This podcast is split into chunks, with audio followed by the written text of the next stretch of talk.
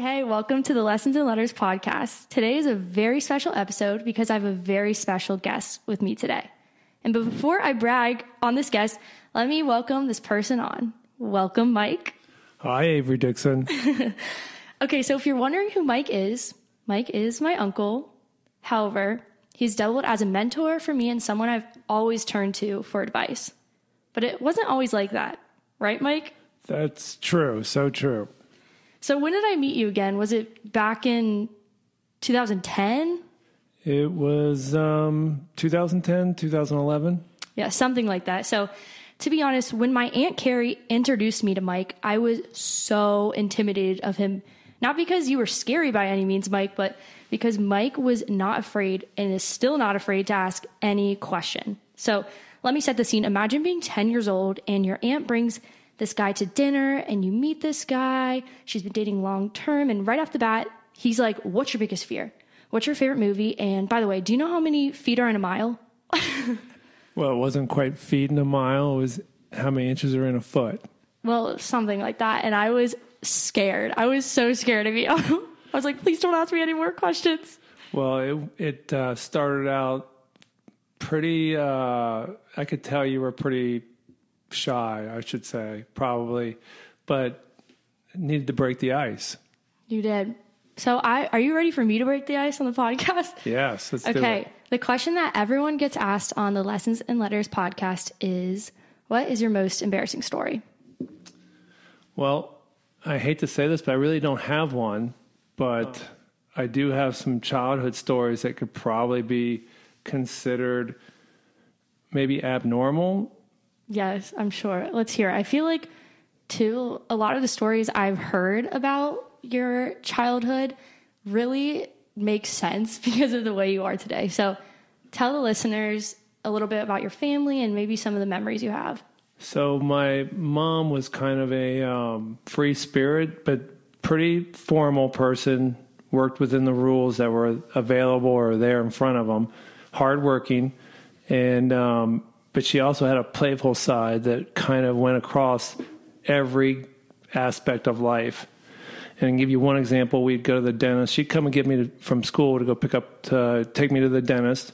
And, you know, I'd have my tooth probably drilled on for like my eighth cavity because I wasn't brushing my teeth. And um, she would say after the dentist appointment, she'd go, How about we go get an ice cream cone? And then, you know, I'd get the ice cream cone and it'd be like noon. And she'd go, Let's just go home. We've, you've had a big day. Let's just go home. And I'd spend the rest of the afternoon at home while my brothers and sisters were at school. And this just wouldn't go on once or twice, but it would go on probably every doctor's appointment. We would just skip the rest of the afternoon.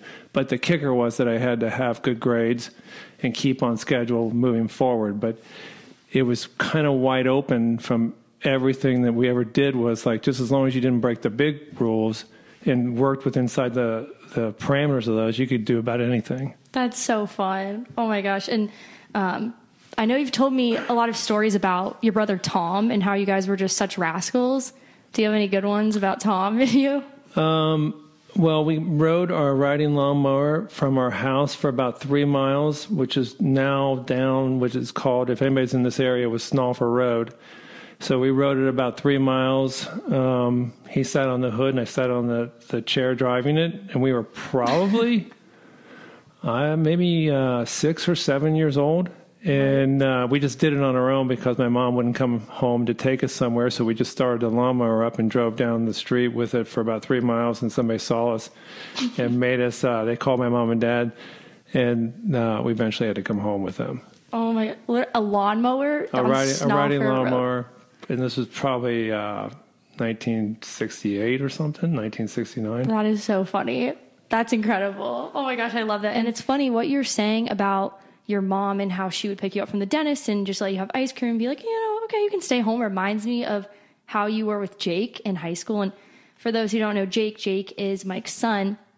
And something I learned about Mike when I first met him is that he would let Jake come home from school and just watch, or wouldn't even go to school and watch movies all day. Like, what is that? Please tell me a little bit more about that. So this kind of comes from my mom, and it comes from a different, a few other places. As I got older, I picked up all these little habits from people that I was watching. um, I like to observe a lot. So Jake was in elementary school, I guess, and um, I was having trouble getting him to school on time one day. So I got the principal or administrative people. Yeah. Anyway, so she's like, "Hey, Mike, you're getting close to the limit." And I was like, just instinctively, I said, "How many days can I be late? How many days I can miss? How many days I can be tardy? And all these uh, absences and everything." Well, she gave me a complete list, which was a mistake because ultimately I pushed every one of those items on that list to the limit. Oh my gosh. So we would sit at home. Um, if I knew he had like eight tardies for the quarter, we would sit at home and watch uh, Monk at that time.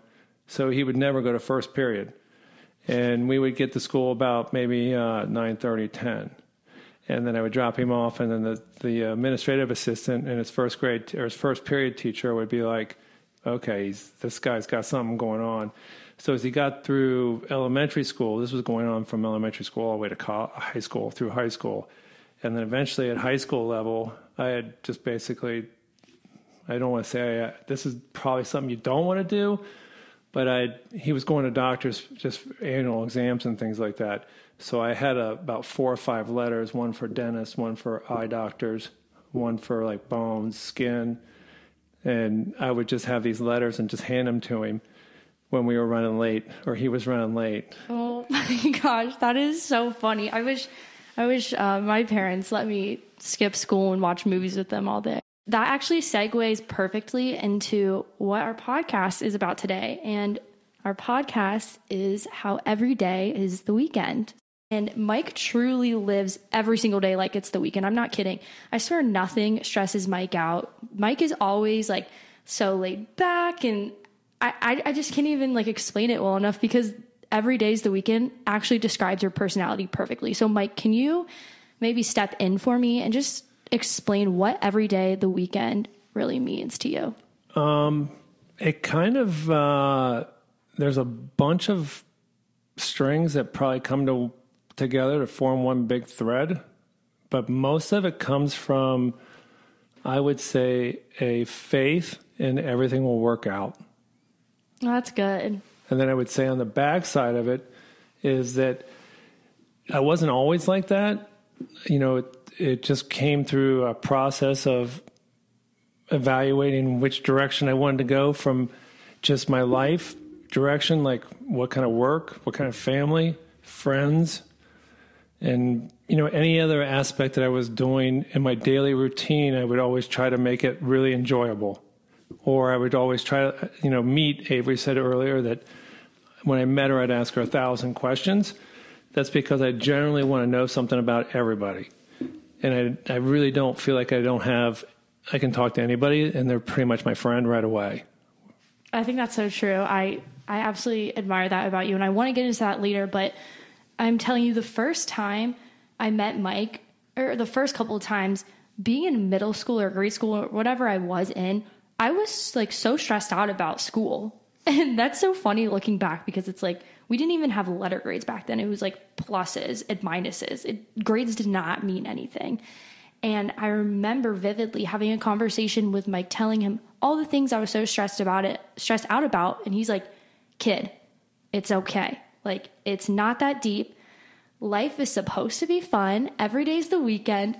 And that has stuck with me so much. And it's something that I really try to live by every day, but it's kind of tough because things do happen, life happens, there's so many run ins. But Mike, I want to ask how and why you have that outlook on life.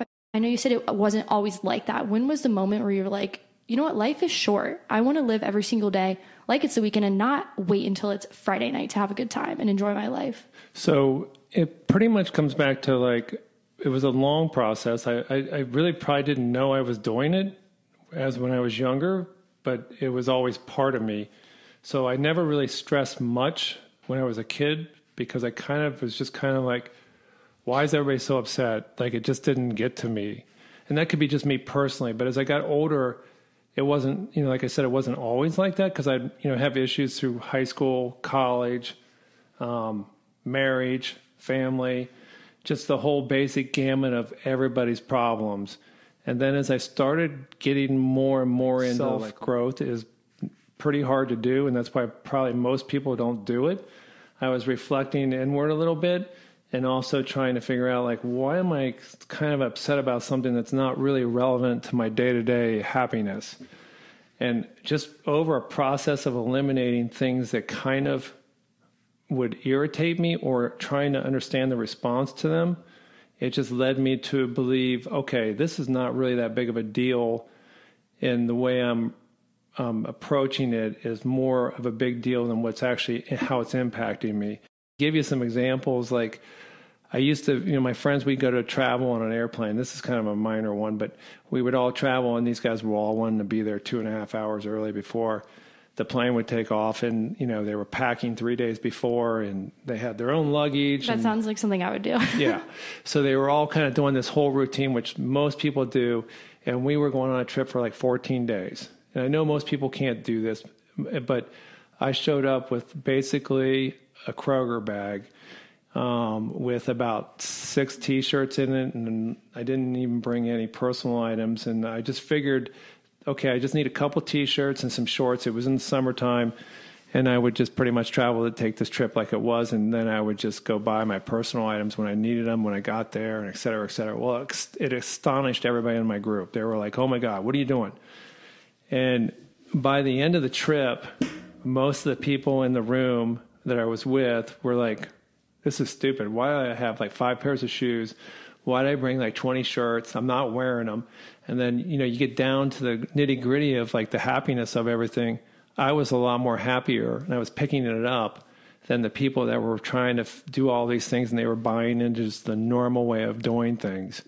And then I started just paying more and more attention to just like saying, I don't have to do the normal process.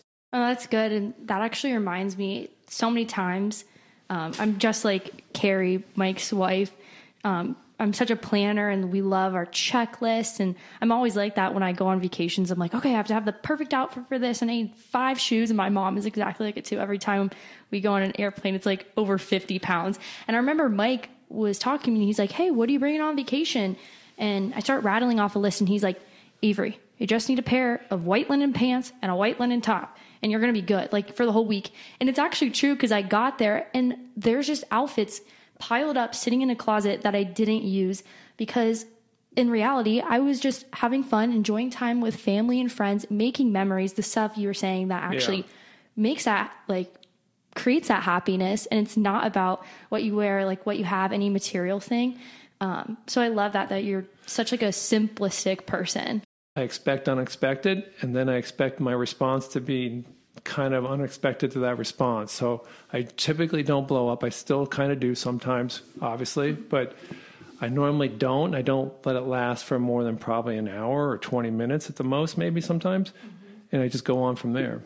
That's awesome. And I think it's definitely a good lesson for people like Carrie and I who are like, gotta be on time for everything. Like every little thing matters and is so important, which I think is so funny because you and Carrie compliment each other so well. You're like, care. Like, let's just stay another hour at Avery's house. Like, we don't have anywhere to be. And she's like, oh, we gotta go. And like, I love both sides because you balance each other out yeah, so much. I, she's a uh, perfect fit for me because she she is kind of my um, timekeeper and my calendar, so to speak. But at the same time, I think I'm good for her because I give her the non calendar, no time uh, agenda. Because if you follow everybody else's program on how you think you should live, you won't live your own life. Oh, that's so good. That that really is so good. That's one that I'm going to jot down and something Callie and I were actually talking about on the previous podcast, just about expectations and how you think you're supposed to be living your life a certain way, and really that's that's not the reality. And something that I really admire about your life and you told me about is that you went to Italy and lived there for what was it, three months? No, no, no. I, I we went on a vacation one time um, for about uh, maybe 20 days. I didn't live there. I've been there maybe about nine to 10 times. I feel like that's definitely another abnormal thing because most people aren't able to easily uproot their lives and just go for a good amount of time. And it's, I don't think it's the fact that obviously you've worked very hard and you're very fortunate. I feel like a lot of people just don't do that. They they're not going to allow themselves the time because they feel like they have to be living their lives a certain way. I would agree with that 100%. Um, we all and listen. My way is not always the right way, or every path is for every individual. And as long as they find, like, even with my own son, who I try to talk to about these things, and close people like Avery and my wife Carrie and a few other people, if you're clearly just going along with the program, and I called the program, this is what I've been saying to my own son for years, is I'm like, okay, you go to middle school, you go to elementary, middle school, high school, college, graduate, get mar- get a job, get married, and have children. It ends right there for a lot of people. Like they just sit there and go, okay, what's next? Right. Eight to five, um, maybe some family functions and to me that was not like what I wanted to do. I wanted to have all that plus every other thing I could do outside of that. And it works for me. It might not work for a lot of other people, but for me, just like when you were saying um, earlier, like going on vacation, it, I was not always that way. Uh, my friends enticed me to go because I'd been going through something, a personal thing, and um, they were like, let's just go on vacation. So they talked me into it, and I've been on a pretty good amount of vacations over my lifetime, and I enjoy them. And I've met all kinds of different people, all kinds of different lifestyles. Mm-hmm. And success, success for me comes with inside, not so much from the the outside. So if I do well inside, I feel like I'm going to succeed in the outside world with interacting with people, even. So, mm-hmm. my biggest goal is I, if I feel like I'm doing well, I'm going to win. Right. And that winning doesn't mean necessarily I'm going to win like from a victory standpoint, which is always nice if I do, but it's going to just be winning with people, which mm-hmm. is like so used. I've heard that a bunch of times. And I just try to implement that like you win with people. And if I'm making people happy and people are making me happy, I just feel like every day is the weekend. Something that you said that I absolutely love is winning with people. And something I so admire about you is the way you make people feel important. And the way you do this, I've realized, is by asking so many questions. And before we jump into that, I know there's so much psychology behind asking people questions. And I know you know it too. It doesn't take a psychologist. People love to talk about themselves. And something that I really admire about you is that you get people to start talking about themselves. You get them to open up. And I just want to get your insight on that. Well, it's a little bit selfish because I literally like to hear what other people think in their perspective of it. So it's it's actually kind of benefiting me, probably mm-hmm. more so than the person that I'm trying to talk to. But I would tell you, even with you when I first met you, because you were not a talker.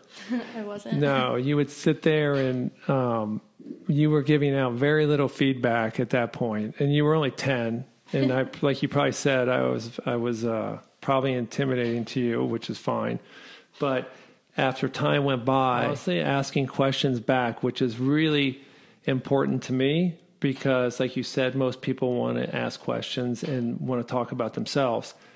I think the whole mystery concept that people have about one another when they don't ask questions gives a lot of bad feedback to people and their perception of someone. So I like to kind of come in and just start asking questions. I really don't think I have not met someone that I could not be a friend with. I agree. You do find out a lot about yourself when talking to other people because, I mean, you pretty much live your life inside your head and you don't realize that people are so different. They have totally different thought processes than you. And being able to see how other people think really gets you to tap in and say like oh well that's what makes me different. And it's so cool to see that. But other than that it's it's really fun to get get to talking to people. And um, I, I, just, I just think that being able to ask questions creates such a deeper bond than just surface level talk. Oh, the weather, and you know yeah. what I'm saying. Well, I feel like if I didn't see you at this point in our life, like for another ten years, I think I could pick up right where I left off with you. Yeah, and I, I, I think I could do that with a lot of people. Um, that might be good or bad, but. I really feel like I know a lot about you and people like I engage with because it's important to me that and, and what you know, going back to every day's the weekend, there's not much more to life than your relationships with people. And if you generally have good relationships with people, your life's going to be pretty good because most people want to help you succeed. At the end of the day, it's not about getting people to like you. But I know a lot of times I've even caught myself going on about something I did that I want somebody to know about. But at the end of the day, people are so self centered and they they may care about what you're doing, but not as much as you do. And sometimes getting people to really see that other side of you is you asking them that question so they can talk about their self. I don't know how it works out like that, Yeah. but it's so true. I would tell you, you, you, my generation didn't really have that, so I'm not really that. I see it now because of you know my nieces and nephews and my own son, but I will tell you, I, I was probably on the first end of a cell phone with a picture, which is kind of a big deal that you could send just the Yeah. picture to somebody. So you know, you want to you like you want to be. Um, I can remember having those feelings of like, oh, this is great. It's a pretty cool place. I'll take a picture and send it to my friends. And it, the intent was not to like, oh, I'm here. It was just like I wanted to share that moment with someone. And but then it turned into, um, well, maybe maybe they can't get here, or maybe they couldn't understand what I was trying to do. And then it goes back to that self. Um, holding on to it, so to speak, I started saying, wait, there's more power in the holding on to that moment for myself and the people I'm with than it is to ex- uh, to express it openly to people that are not that close to me or that are not even in the same. Um, you know, like you said, they really don't care. And I'm expressing, I'm sharing stuff with them that I should be sharing with people that are a lot closer to me and keeping it tighter, which would give me a lot more power in my own happiness. I love that.